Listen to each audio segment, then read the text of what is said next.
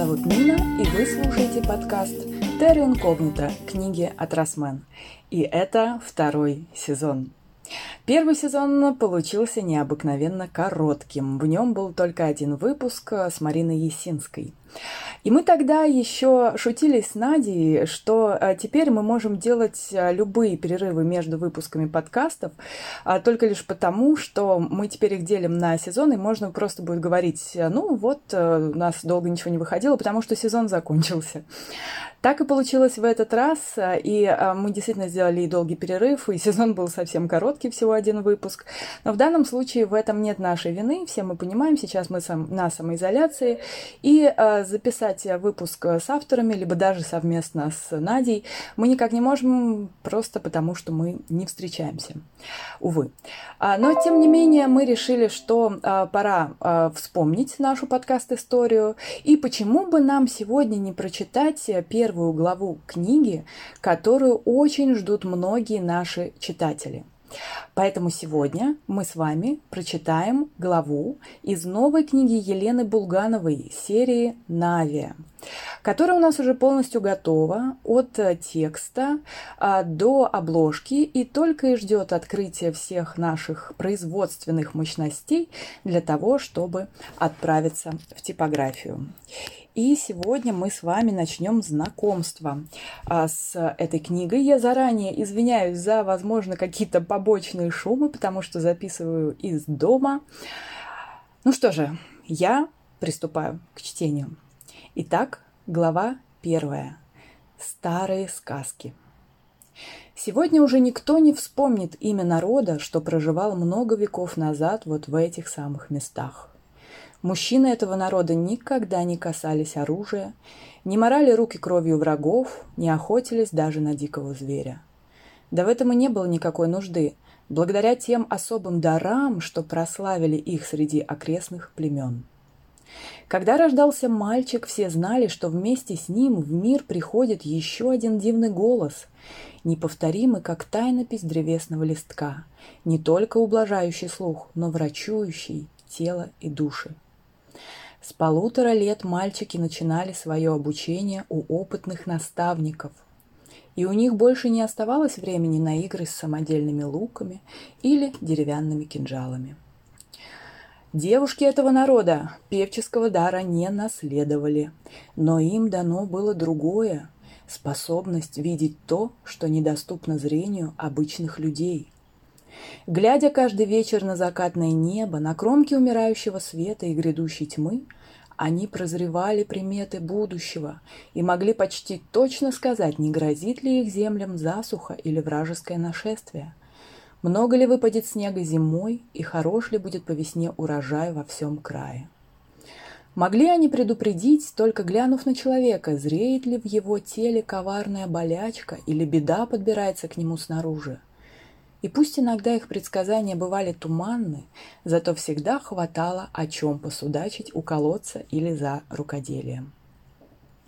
И, конечно же, в любое время года сотни паломников пешком, на конях или по морю устремлялись в пределы не слишком плодородной и довольно унылой земли между непроходимым лесом и безжизненной равниной, почти всегда укрытой снегами. Кто-то был делегирован правителем его страны разузнать, каких бед стоит опасаться.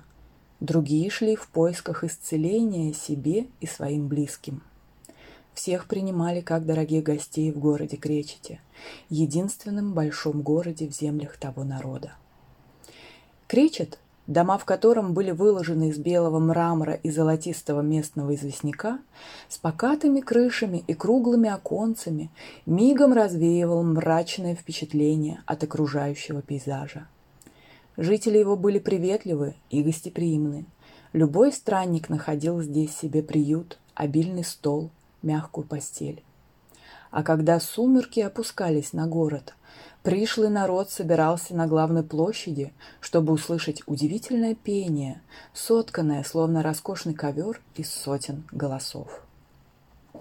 И ночь напролет при свете факелов внимать ему, не зная, на земле он еще или на небе, и чувствовать, как покидает тело коварная болезнь, возвращаются силы, молодые желания, жажда жизни – в полудреме наблюдать, как звезды заполоняют небо, тогда как поджаристая краюшка солнца все торчит из-за леса, не желая уходить, не дослушав любимую песню. Как шевелятся крыши домов, на которых тысячи птиц сидят молча, тесно прижавшись друг к дружке. И как медленно поднимают головы деревянные идолы на каменных столбах, вспыхивают веселым пламенем их пустые глазницы. Иногда буду прерываться на то, чтобы попить воды, потому что, оказывается, читать долго вслух и с выражением становится непросто. Прошу прощения, идем дальше.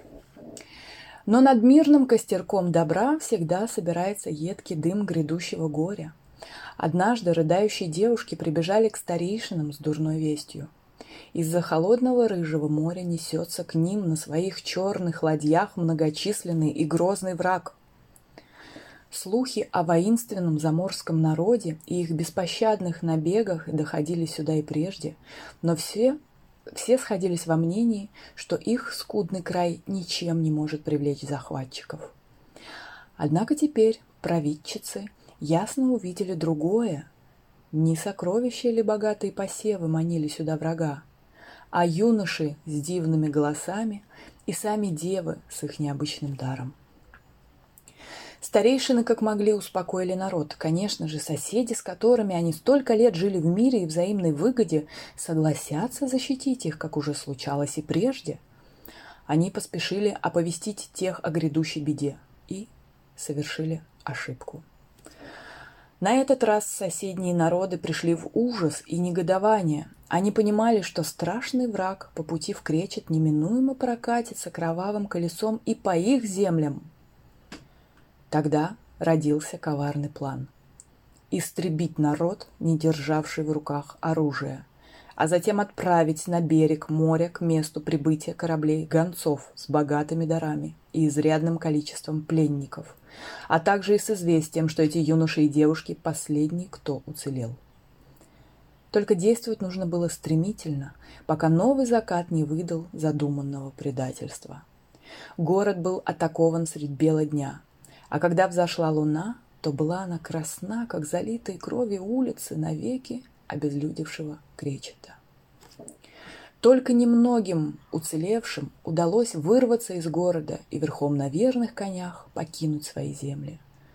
Другие соседние народы оказались не столь жестокосердны, и хоть и не посмели приютить беглецов, но все же снабдили их зерном, вяленым мясом, углем и живностью, которой можно было питаться в пути.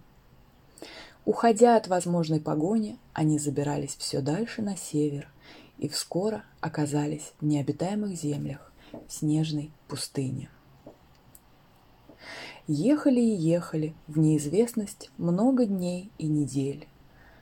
Скот почти весь пал или был съеден. Оставалось лишь несколько мешков с зерном, немного угля из десяток вязаных дров.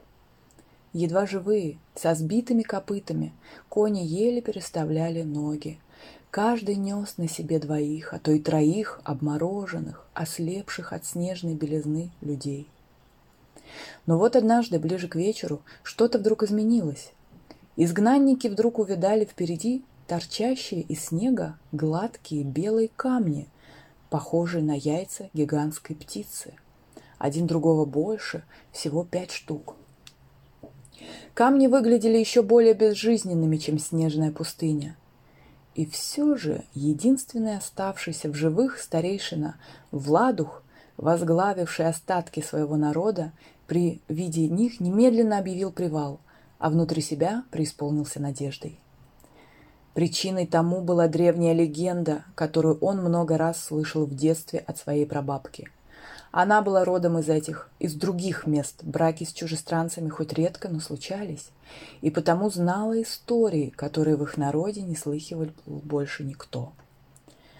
Легенда гласила про удивительную страну, вход в которую лежит где-то среди мертвой белой пустоши на поляне, прозванной Кукушкиным гнездом.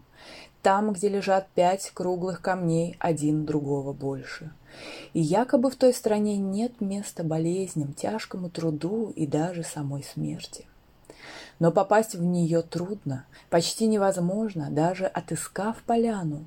Многие люди в разные времена отправлялись на поиски.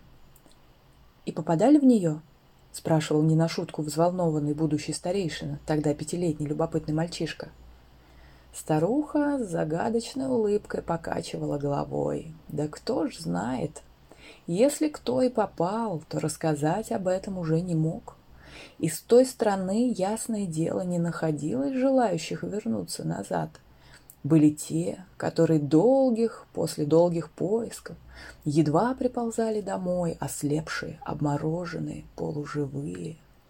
Они рассказывали, что видели пять валунов, бродили среди них, но входа в удивительную страну так и не отыскали. А когда раскапывали в надежде и отчаянии основания камней, то находили там лишь останки своих предшественников, давно уже обглоданные морозом или хищниками. Что, значит, никакой страны не существует? Да чего же, ладушка мой, древние сказания никогда не врут. Только еще говорится в легенде, что войти туда может лишь тот, кто никогда не убивал других людей. Ни он сам, ни его отец или дед. А в нашем мире много ли таких наберется? Вот и пропадали люди зазря. Мальчик вырос и давно позабыл про бабкину сказку. Тем более, что сам он был счастлив на своей земле и никогда не помышлял искать другую судьбу. Но сейчас это был единственный шанс на спасение для тех, кто еще оставался жив. Владух первым делом подумал о том, что именно его народ достоин войти в удивительный мир, ведь они даже на зверей не охотились, все нужное получая в обмен за свои дары. Но все же не стоило давать напрасные надежды и без того измученным людям. Потому старейшина распорядился готовиться к ночевке и велел всем, мужчинам и женщинам, мужчинам и юношам, простите, кто еще мог держаться на ногах, собраться на исходе ночи перед самым рассветом рядом с его палаткой. Пришли почти все. Некоторые едва волочили распухшие ноги, другие двигались на ощупь, но всеми силами пытались скрыть свою немощь. С болью в сердце глянул на них старейшина и спросил, кто готов отправиться на разведку и осмотреть каждый из камней. Вдруг да удастся отыскать прибежище или что-то для пропитания. Поскольку вызвались все, Владух самолично отобрал из них только пятерых, кого пока не коснулись снежная болезнь и обморожение. А главное тех, у кого в глазах еще жила надежда. Среди выбранных был и сын старейшины, юный Орлик, единственный, кому старейшина этой ночью передал древнее сказание. Все пятеро отправились в путь, обвязавшись веревкой, поскольку начиналась снежная буря, и рассвет потонул в снежном мареве. Проснувшимся людям Владух приказал разложить в центре поляны один большой костер и поддерживать его до последнего полена, но чтобы был виден он издалека. Ближе к полудню вернулся один из юношей, отморозивший нос и пальцы, с сообщением, что у самого большого валуна они ничего не нашли – даже раскидав весь снег вокруг него. Затем один за другим прибрели еще двое, оба с безотрадными известиями. Четвертого в лагерь принесли на руках, чудом заметив лежащим в полусотни шагов от костра. Он рассказал, что Орлик велел ему возвращаться, а сам отправился дальше, к самому мелкому из камней, стоящему на отшибе, и дальше всех от лагеря, Пала на землю ночь, но костер еще пылал, и старейшина по колено, присыпанный снегом, стоял спиной к нему молча и недвижно, вглядываясь до боли в глазах в меркнувшую пустоту. Рядом с ним топталась в снегу хрупкая девушка с заиндевевшей косой, невеста Орлика. На закате женщины изучали небесный узор и прибежали с испуганными лицами и с донесением, что на них движется небывалая стужа. Владух утешил их как мог и распустил по палаткам. Теперь он и сам чувствовал, как на смену прежнему мучителю холоду спешит со всех ног безжалостный убийца Мороз. Вдруг в слабеющем свете костра Старейшина заметил, как кто-то ползет в его сторону по снегу. Он бросился вперед, подхватил на руки своего сына, отнес в шатер и отогревал дыханием его руки и лицо, пока тот не смог говорить. «Отец», — с трудом произнес юноша, тщетно стараясь приподняться на локтях, «если бы я смел давать тебе советы, то сказал бы вот что. Собери народ и объяви им добрую весть.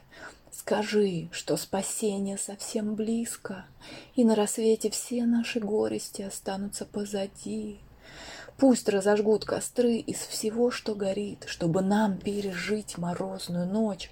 Пусть зарежут оставшийся скот, истолкут зерно и испекут хлебы, растопят снег и смешают его с остатками вина.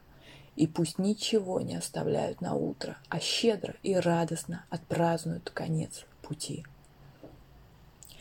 Ликованием блеснули глаза старейшины. Он уже бросился к выходу, чтобы принести своим людям такое счастливое известие, но помедлил и оглянулся на сына. Все же долгая жизнь научила его осторожности и сдержанности в порывах.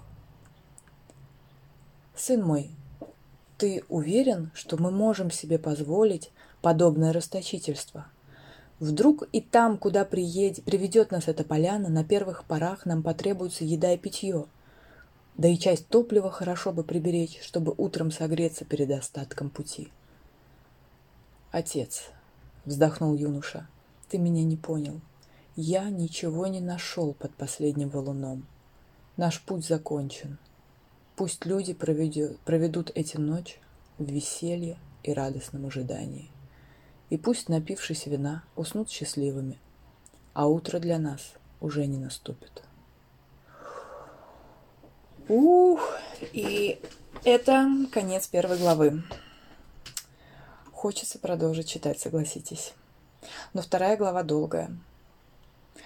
Давайте так, если вам понравились наши чтения, пожалуйста, оставляйте в комментариях заявки на вторую главу, и мы создадим во втором сезоне второй выпуск. И, может быть, даже а, устроим такие сериальные чтения этой книги. Ну, какое-то время, понятное дело, вряд ли мы прочтем всю книгу, нет у нас такой цели. Все-таки книга дорога, вышедшая в бумажном виде. Но продолжить знакомство с миром Нави мы можем, если вам это интересно.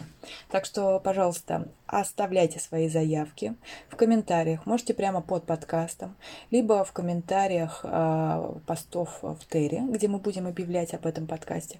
Если вам понравилось, то продолжим чтение в следующие выходные. Всем пока! Это был подкаст Терра Инкогнита книги от Росмана. Пока!